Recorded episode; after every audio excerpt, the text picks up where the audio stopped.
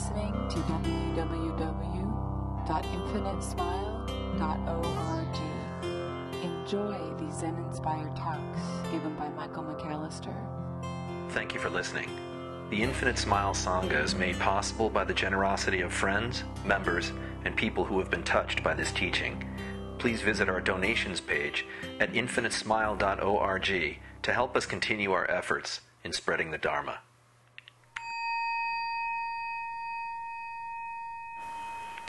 Belong to a health club where um, I try to maintain my girlish figure as best I can. Um, uh, I was out, I was swimming laps today, and I was pausing in between this interval set that I was doing, and there was this woman who was standing standing on the pool deck, and this little girl who was uh, swimming in the lane next to me, and the little girl was wearing fins, and she was in a in a lane where th- there it was all guys and her, and they they were swimming much faster than she was, and she was wearing fins, and her mother said, "You don't need those fins. You can go fast. You just got to want it." And the little girl looked at her, and I just went, that was it was pretty intense actually. It was like, okay, what's going to happen now? And the little girl looked up at her, and in just infinite wisdom, she said, "Mommy, I'm doing the very best that I can. Okay." And I'm like, yeah. um, and the mother, the, the the hardest thing for me was not not the comment, but the reaction once the little girl said that. I'm doing the very best that I can, and she says, "Well, is it really good enough?" And then she kind of turned away, went and sat down. And the little girl just kind of, you know, and then it was her turn to swim, so she took off. Um, I think that attachment for any of us manifests in ways just like it did for this mother. Okay? It manifests, or excuse me, is expressed in ways with major variance, hopefully. But this was an example of someone meeting a situation and feeling resistance and acting on the resistance, articulating her resistance. And I'm sure even the mother was trying as best as she could. She was doing the best that she could. This is how, I mean, I'm sure something was going on in her head. This is how we achieve excellence. It's by pushing harder. So being able to hold the um, the insensitivity, in my view, or unconsciousness of the mother, and the sadness of the kid uh, in that moment became, you know, a, a, very deep practice for me. It was it was it was difficult. It was difficult, and I immediately started thinking of my own parents and what a blessing it was to have them. We were a very athletic family. All of us were competitive swimmers and water polo players and soccer players. I mean, I don't know how my parents did it. I, one is killing me. Two, I know will send me over the edge. My mom did it with four boys, all within like you know six years of each other. I don't know how the heck I, I, have so much respect for her now. I mean, I do anyway, but her stock just skyrockets with every uh, every single day. Um, but one of the gifts I think that uh, my parents gave was that there was this unbelievable permission to fail athletically. Total permission. And both mom and dad were so much in sync when it came to did you give it everything you had? I mean, can you look in the mirror and say, I gave this everything I had. I gave it my best effort. If you can do that, you have won. And the same thing applies to spiritual work. Can you give it everything you got?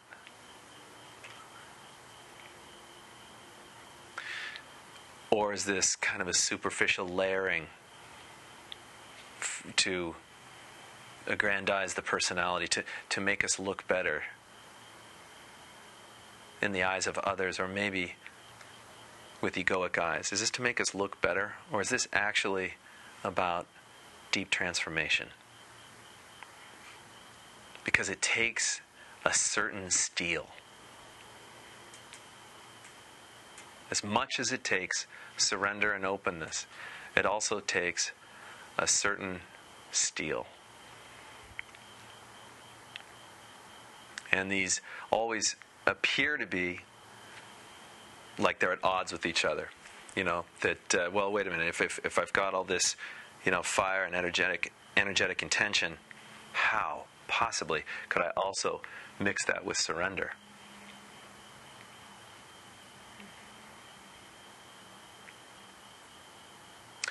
That's the work.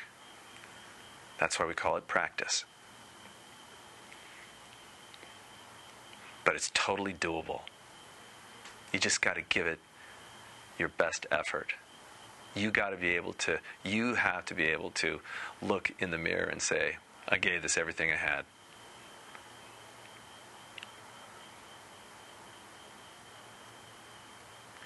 Now, there are some steps we can take that can help this process along beautifully.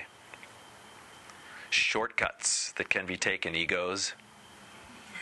Okay? There are shortcuts. but with all kidding aside, there's a certain element, there's a certain element in each of us that has to want this. There's got to be some gas in there. There's got to be some fuel. There has to be some fire. And we have to give it permission to burn. Now, what we do with that fire, how we channel it, if you will, how we direct it, how we nurture it, how we stoke it, how we meet it, how we let it meet all beings. That takes some skill, that takes some practice, and so forth. But I think it might be a very beautiful thing for everyone in here to let that fire burn a little. Let the want for awakening burn a little. And don't circumvent that process of want yet. Let it burn. And then we'll clean it up if it gets messy.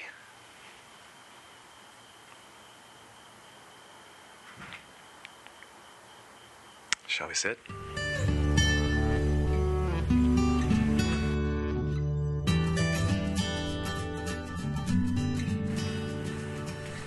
I actually wrote something down this time, so it must be really important. Um,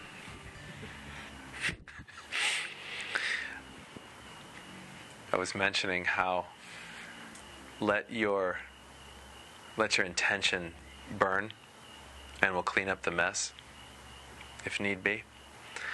And this is because oftentimes when we are engaged in some type of desirous type of situation, it becomes a deep, deep attachment.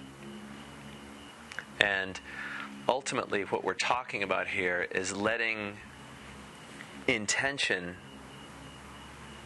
fuel openness and openness support intention. We tend to look at them as absolutely exclusive. That my intention to do something, my intention to get something, my intention to. that it's all about basically uh, a spiritually cloaked cling. And that happens a lot. It can, you know, in, in many situations be that, where somebody's intention actually is uh, uh, an, uh, it's a mass of clinging around a particular issue or series of issues, and it becomes egoic in nature. It's about grasping. But if we allow uncertainty in to our expression of intention, if we allow, allow wonder into the wander of intention, suddenly things shift. If we are open to our intention and where it leads us, we have this amazing ability to become comfortable with discomfort. And there is total freedom there. With whatever our discomfort is, be it emotional, physical, existential, relational, whatever it is, whatever however we may feel discomfort. If we can suddenly watch it instead of trying to avoid it, then what happens is our intention to be free of our discomfort allows for a surrendering of our need for comfort. A surrendering of our need for comfort allows us to be comfortable with discomfort. Now, before I sprain your brains here by saying too much more about that, what's really key here is the recognition that the only constant, according to Nietzsche, is, is chaos or change. Change is the only constant. He was right on that one. At least the Buddha would have agreed with him, Christ would have agreed with him. All the enlightened sages, contemporary and ancient, would have agreed with that statement that the only thing we got going is chaos. And we fight like hell to keep chaos at bay. We do whatever we can to make sure that there is no chaos in this house or whatever, right?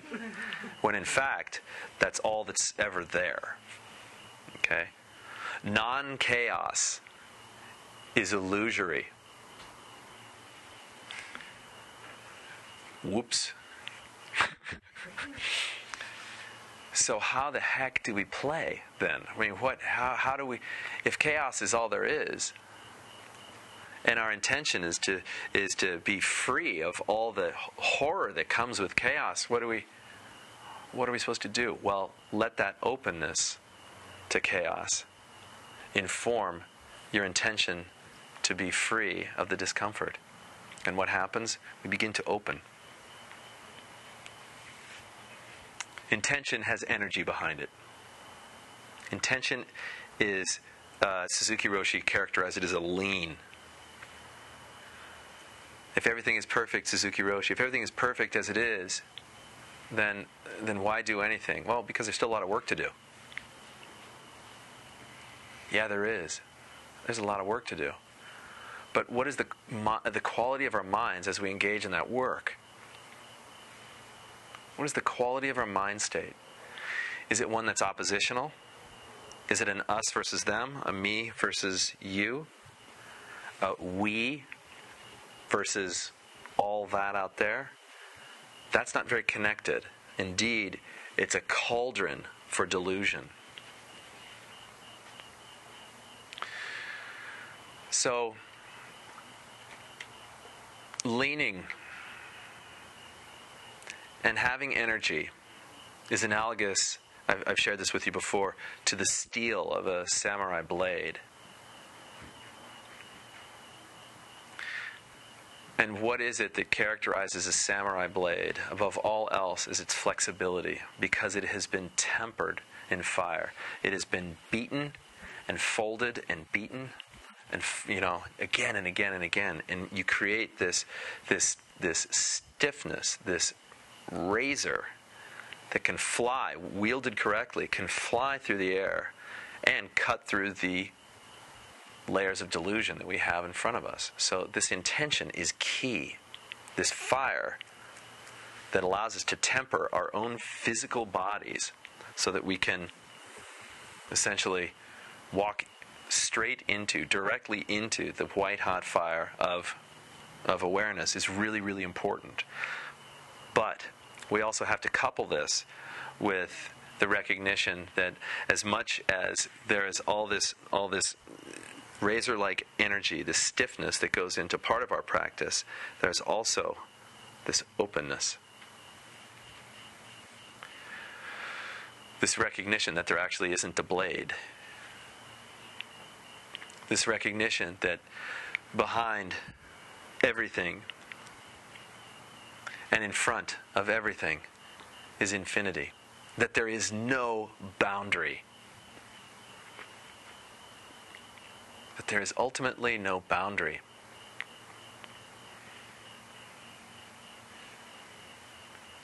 So, from the perspective of awakening, we create this really interesting fusion between, um, you know, the fire of intention, the stiffness of intention, and the open, soft tenderness of surrender. We kind of pull these things together in a very, very interesting way. We let our energy and our lean, so to speak, uh, cultivate a release from grasping, a release from clinging or avoidance clinging and avoidance are actually the same exact thing. They're exactly the same thing. If I'm clinging to one thing so it can give me solace, it's exactly the same thing as pushing it away in favor of something else to give me solace, okay? So we we we spend that time as that monkey, you know, swinging from, you know, cling to cling, oh, not going there, you know, whatever. A release from that grasping having an intention, if you will, a purposeful intention to release from grasping is key. Similarly, a release from fear.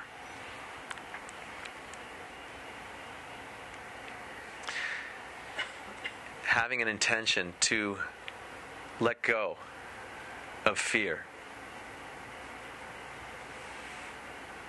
And fear shows up in two really distinct ways. We are afraid of death or loss. And fear also shows up as seeking, as looking for something, looking for someone, looking for anything to take me out of here. And then we're right back to grasping. So, release of fear, release of grasping, actually then sets us up for this openness. The release of fear, the release of resistance, the release of all of that, the release is openness. And what got us there? The intention to do it. And then from that place of openness, what does that do to our intention? Does it kill it? No.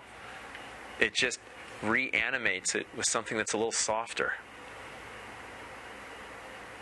something a little bigger something a little wiser, something a little more compassionate. And this cycle continues. There's a constant evolution and re evolution as we build a life from a place, instead of contraction, we build a life from a place of openness and surrender, a place of fearlessness, a place that has no grasping, a place that recognizes deeply that there is no boundary, that all of this is just subatomic spin. And yet it's so much more.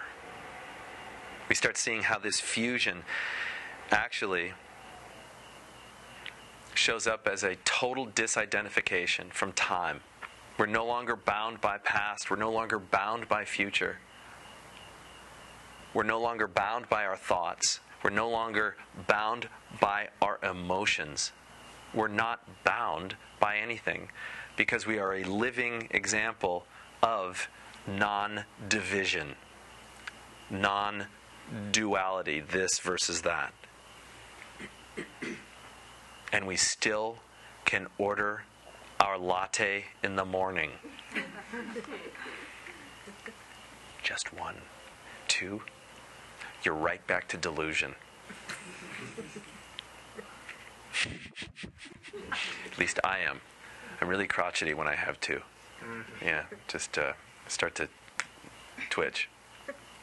All kidding aside, we literally can recognize what it means to live from that shimmer of just being.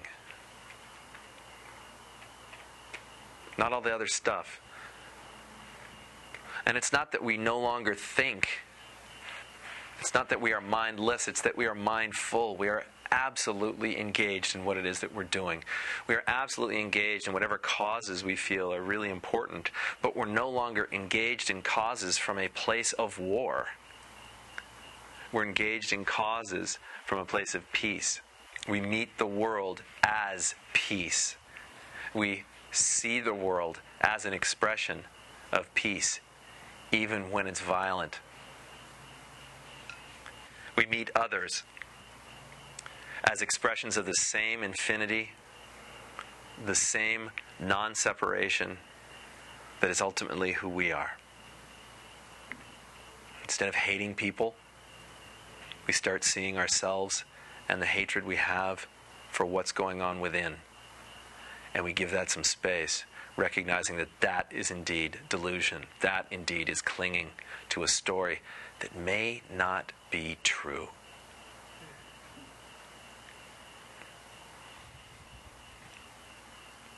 So, all in all, as we start to try to push these things together, we try to push intention together with surrender, what do we get? We get this ultimate sense that the one is indeed many. And indeed, the many are an expression of the one. And the dance that occurs in that space is positively beautiful. And we're invited. Want to come?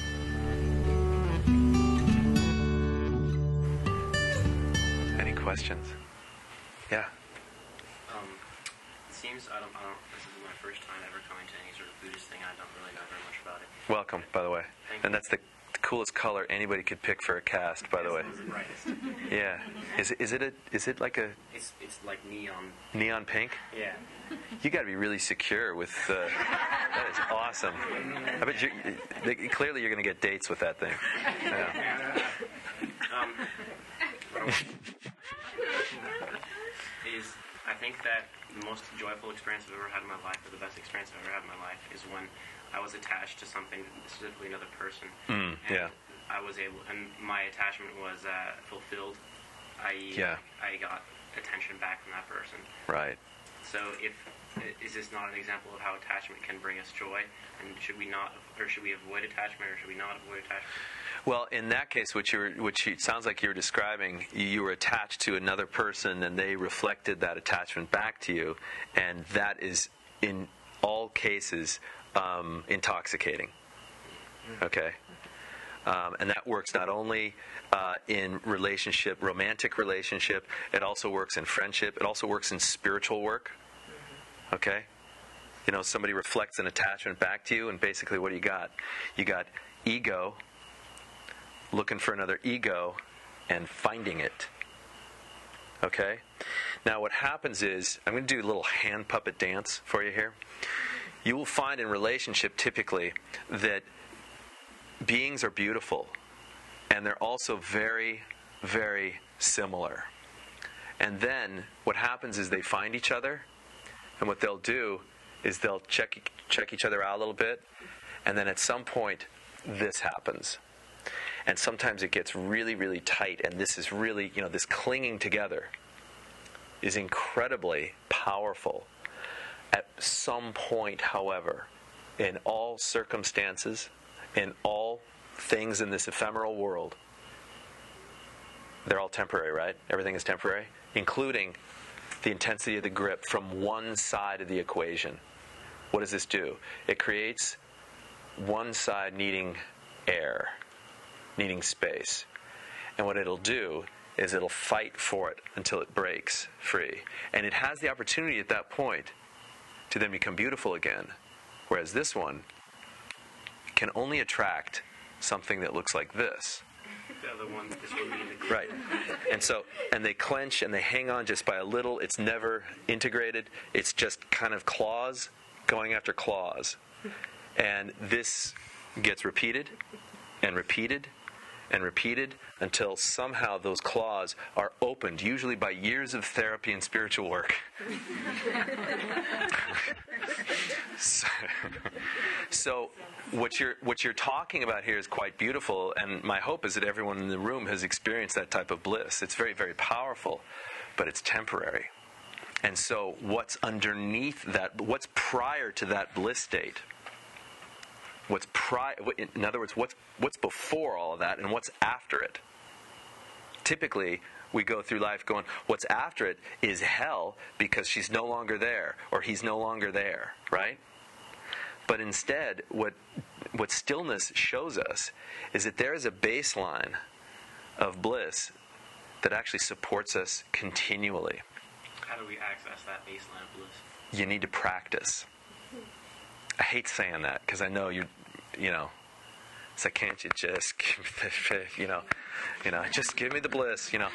But instead, what this is about, I mean, not, don't misinterpret that. I'm not, but I'm jonesing for the bliss, man. It's not that, actually. It's that we are actually, um, uh, we become comfortable with non bliss and comfortable with bliss. We start get, getting totally comfortable, as I said, with discomfort. And then guess what happens? You are okay whether you are with or without. And you move from this back to this. And you will attract another one of these. Given enough presence, what do you do? You become the bow with them. You become a salute to the infinite with that person. So your relationship can become indeed a spiritual practice. Which, do you, in your opinion, is a better thing to aim for than the blissful clingy state? Yeah, well, romance is really fun, but it's temporary. It's temporary. So it's the whole question: uh, Is it better to have loved and lost than to have never loved at all? No, it's better. It's better to have loved constantly. You don't lose if you really love. You can't. If you love totally, it, it, it I mean, you, you, you don't lose. Ego does. But what's true in you is that love. And when you start coming at the world from that space of surrender, which is what love is love is surrender. When you start coming at the world from that place of surrender with the intention of not causing harm, what you, what you have done is you have become an agent of incredible change. And you will attract other agents of incredible change. And love will be yours continually. And you can have romance in there too. But romance is attachment and it leads to suffering, or no? Yeah, it, it, it does if you cling to it. If you don't cling to a romantic moment, man, that's a moment. what does right? that mean? Not to. Does clinging mean to want something or to? And don't you want things when you find them very, as you said before, blissful? Right. So it, how can something be blissful and then at the same point not uh, inspire clinging? I'm, I'm going to ask that you give it a shot and then you report back. You might surprise yourself. You might surprise yourself just being totally intimate with not only the person, but being totally intimate with the fact that they're not there.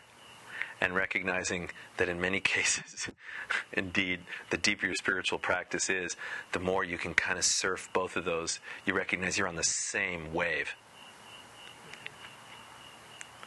I know that sounds kind of trippy and weird, but it, words kind of get in the way. Great question. Thank you. Actually, Thank you. what's your name? Vincent. Vincent, that's right. Thanks for coming.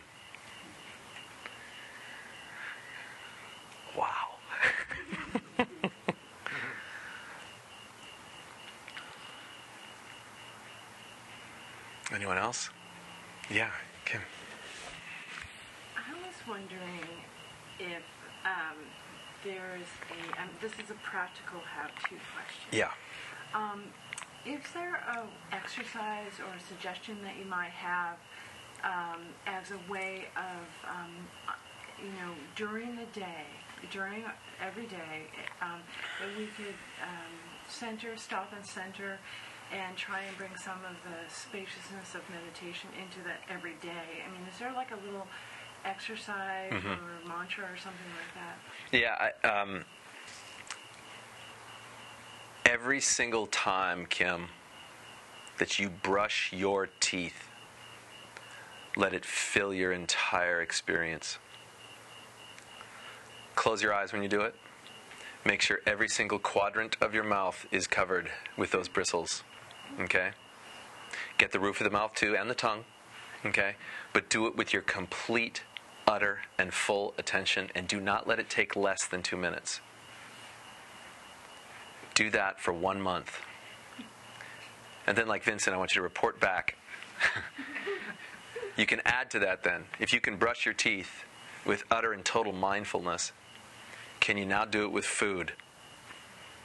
Can you brew your coffee and not only smell, mmm, that's good, but can you smell the sunshine that went in to helping to grow those beans? Can you smell the laborers who picked the beans? Can you smell all of it in that one thing? Can you taste all of it? Do you understand what I'm saying? So, what we do is we deepen our experience, every bit of our experience, to become an expression of the infinite consciously. We consciously meet all things as an expression of the infinite. And what that ends up doing is it ends up taking away uh, a lot of the distraction. And then after you've added coffee, you know, can it be your drive to work? Can it be, you understand? So why don't you give that a shot? yeah. Yes. I'm Chris. Hi. Thank Nice to see you, Chris. Yeah. Um, I, I was with you until you said the coffee and the Mm-hmm. feeling the workers. Um, Because you don't. the practice of I know that was a little weird, wasn't it? well, yeah, maybe. Don't hold back. Don't hold back. The practice of the attention on the toothbrushing and Mm-hmm. full enjoyment of that. That made sense to me. Yeah. Um, But I lost you at the at everything that went into well, getting the bean. Yeah, because I'm in a conflict that involves an expression right now of a lot of things going backwards and a lot of things going forward. That's the infinite, and I want to kind of consider that and how I relate. But when I when I get too lost in that, then I'm no longer actually drinking coffee or being with my conflict or whatever it is. Yeah. that's Mm. happening in my life. So Really? Really? It's a it's a marvelous challenge. Think about this. It's all infinity, right? Every bit of this is infinity. In, the infinite doesn't isn't bounded by anything. Okay? Except our mind thinks it can tear infinity into shreds and compartmentalize, right? So what we do, in other words, what I was describing was, we attempt to kind of erase those lines, even if it's for for a temporary moment, so that we can become so in touch with infinity, even as we drink our morning Joe, you know, that the dance is expressed beautifully, no matter what we're doing. We start seeing our entire day as a meditation. Okay. I mean, I'm with that concept and Yeah. practice it in my life, but Right. I, I guess with the infinite and how it, how you stand at, every moment, You're never not there. because you're both finite and infinite. Right. But which one wins? In all cases, the infinite will win out over the finite, right? And we are one and we are many, no doubt, okay? But what we're trying to do is we're, we're trying to recognize that the separation that we may feel as I'm in here and you're out there, that is really actually quite illusory. And it actually is the sum total of human suffering when I believe that. Okay? All of human suffering is predicated upon this and everything else. Right? And what we can do in meditation is we start to actually create space. It becomes, instead of a wall, it becomes deeply porous, and we get really comfortable with that so that we can then act from separation. You got that? Yeah. Okay, well then we're good. Okay. you bet. Oh, absolutely.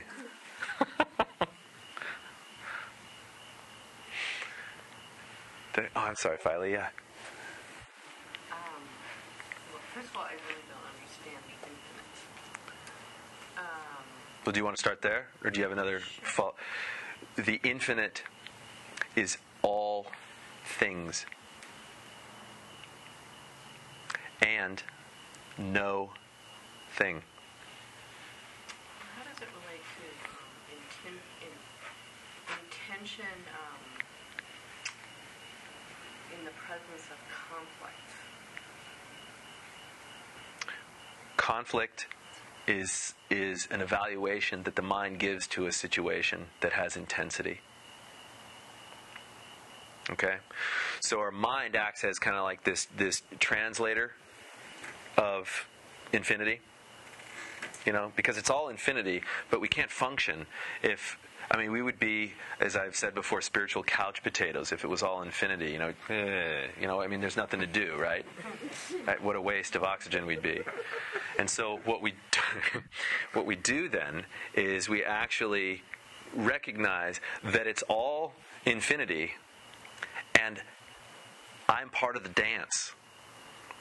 Okay, so when we see conflict, we engage in that dance but we engage in that dance from a place that isn't attached to one side versus another. It's attached to the space that infuses the entire conflict. And then an appropriate response can happen. And that appropriate response will always be generous. So, how do we meet conflict? Through generosity. And that might mean that we take a side. It might mean that we don't. It might mean that we do this or do that. But whatever we choose that choice is infused with something really huge. It's a it's instead of being unconscious, bound and tight, it's open and expansive. It's the same way that Gandhi uh, never looked at the British as an enemy. He never he never looked at, at the British as an enemy. He never looked at any anybody in opposition to what he was doing as an enemy.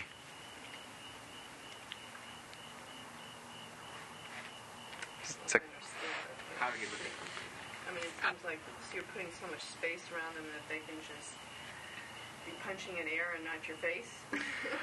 well, if they're punching at your face, what's an appropriate response? Stop them. Okay? Buddhist teacher was recently. I shared this again, so forgive the uh, repetition. But uh, uh, well, what would you? What would a Buddhist do to Hitler? He'd kill him if he had the chance, with total love in his heart.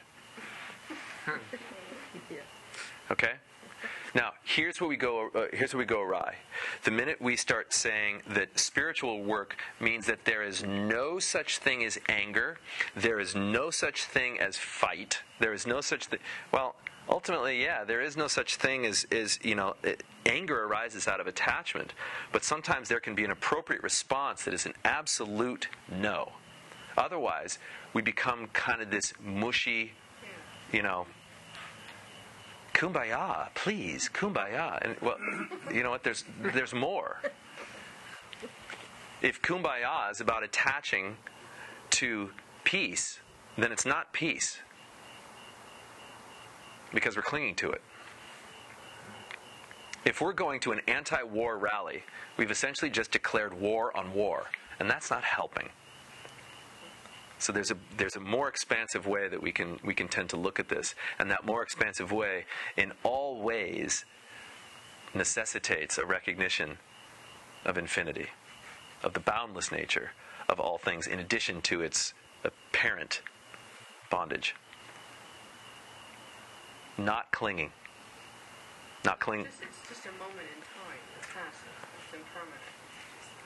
And, that's infinity. That person's behavior towards me is just a moment in time, and it will never be the same again. Or it might be the same. The, the moment will never be the same, but the person's behavior might be the same, and the most appropriate response would be something that's generous to you and to them. And that might be, if you do that again, I'm calling the cops to mean it with every bit of your feminine fire. Mm-hmm. Being serious about it. Okay? As opposed to I'm, I'm making this up, you know, but but it's it's it's not like oh this is temporary, you know, he or she is just having a temper tantrum, I'll let him take it out on me. Why? Because I'm spiritual and I can handle it. I'm not attached. what have you just done? You've attached to non attachment, and you've made them, allowed them to be totally unconscious. Is that generous?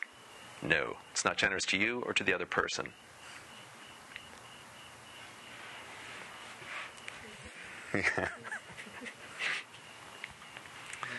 yeah.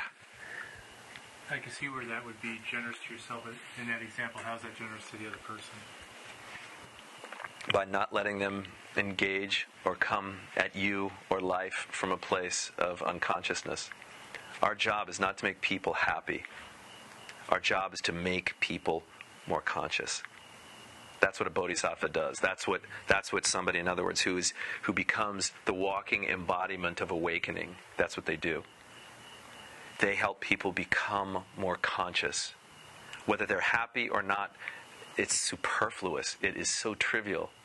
It's whether or not th- they can be radically honest with what's really going on. And they can be kind of coaxed and teased into that space when we meet the world from a place of utter, complete, and total honesty. Conscious of their thoughts, of their actions. Mm-hmm. And that doesn't work when we say things like, you need to be more conscious of your thoughts and actions. Mm-mm. Doesn't work like that. You have to walk the talk. I mean, you could try it. yeah, it won't. Yeah. Yes. I'm wondering if you can help me out of a little head game that I tend to play on myself. That's my job. Yeah. So, um, one of the things I've really been practicing is going into situations and um, particularly conversations and letting them just unfold. Because I have a tendency not to like silence. And so I move into it. Right, right. And Then I get myself all confused about, well, okay, now I don't kind of feel like I'm being me by not what I would normally do, and then okay, and now am I attached to trying to let things unfold? And you can see the head game start. Sure, yeah. Yeah, it sounds like, well, first of all, um, um, why do you think it is you don't, you're uncomfortable with silence? I just like to talk. Well, yeah, so, so then go, let's go underneath that. Why is it that you like to talk? Because I, I love to hear people's stories. I love to hear what's going on in their heads. But how can you do that if you're talking? In other words, Well, I'm asking the questions. Yeah, yeah, I'm asking the things I want to know, I guess. okay, cool. Okay. The, the point is that silence, being comfortable with silence, is key to this work. Okay? And that would be a really cool practice for you, mm-hmm. is to observe the impulse mm-hmm. to jump in. Because that impulse to jump in is an attachment to non silence.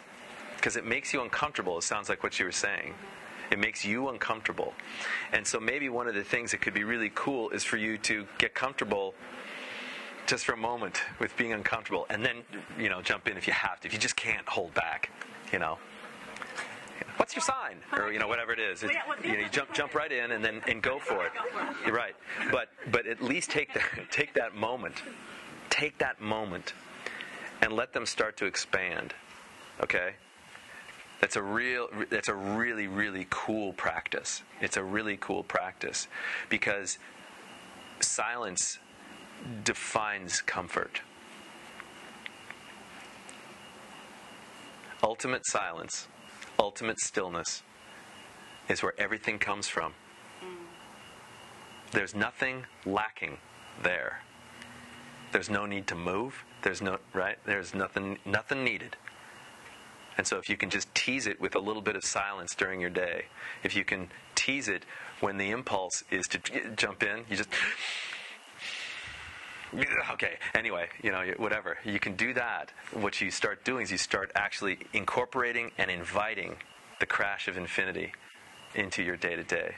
Okay, thank you. You bet. Yeah. Vince, I'll talk to you after, but I got a, a baby to take care of. So, uh, uh, no, Allie has not given birth yet. No, she's, but she's, uh, she's about to pop.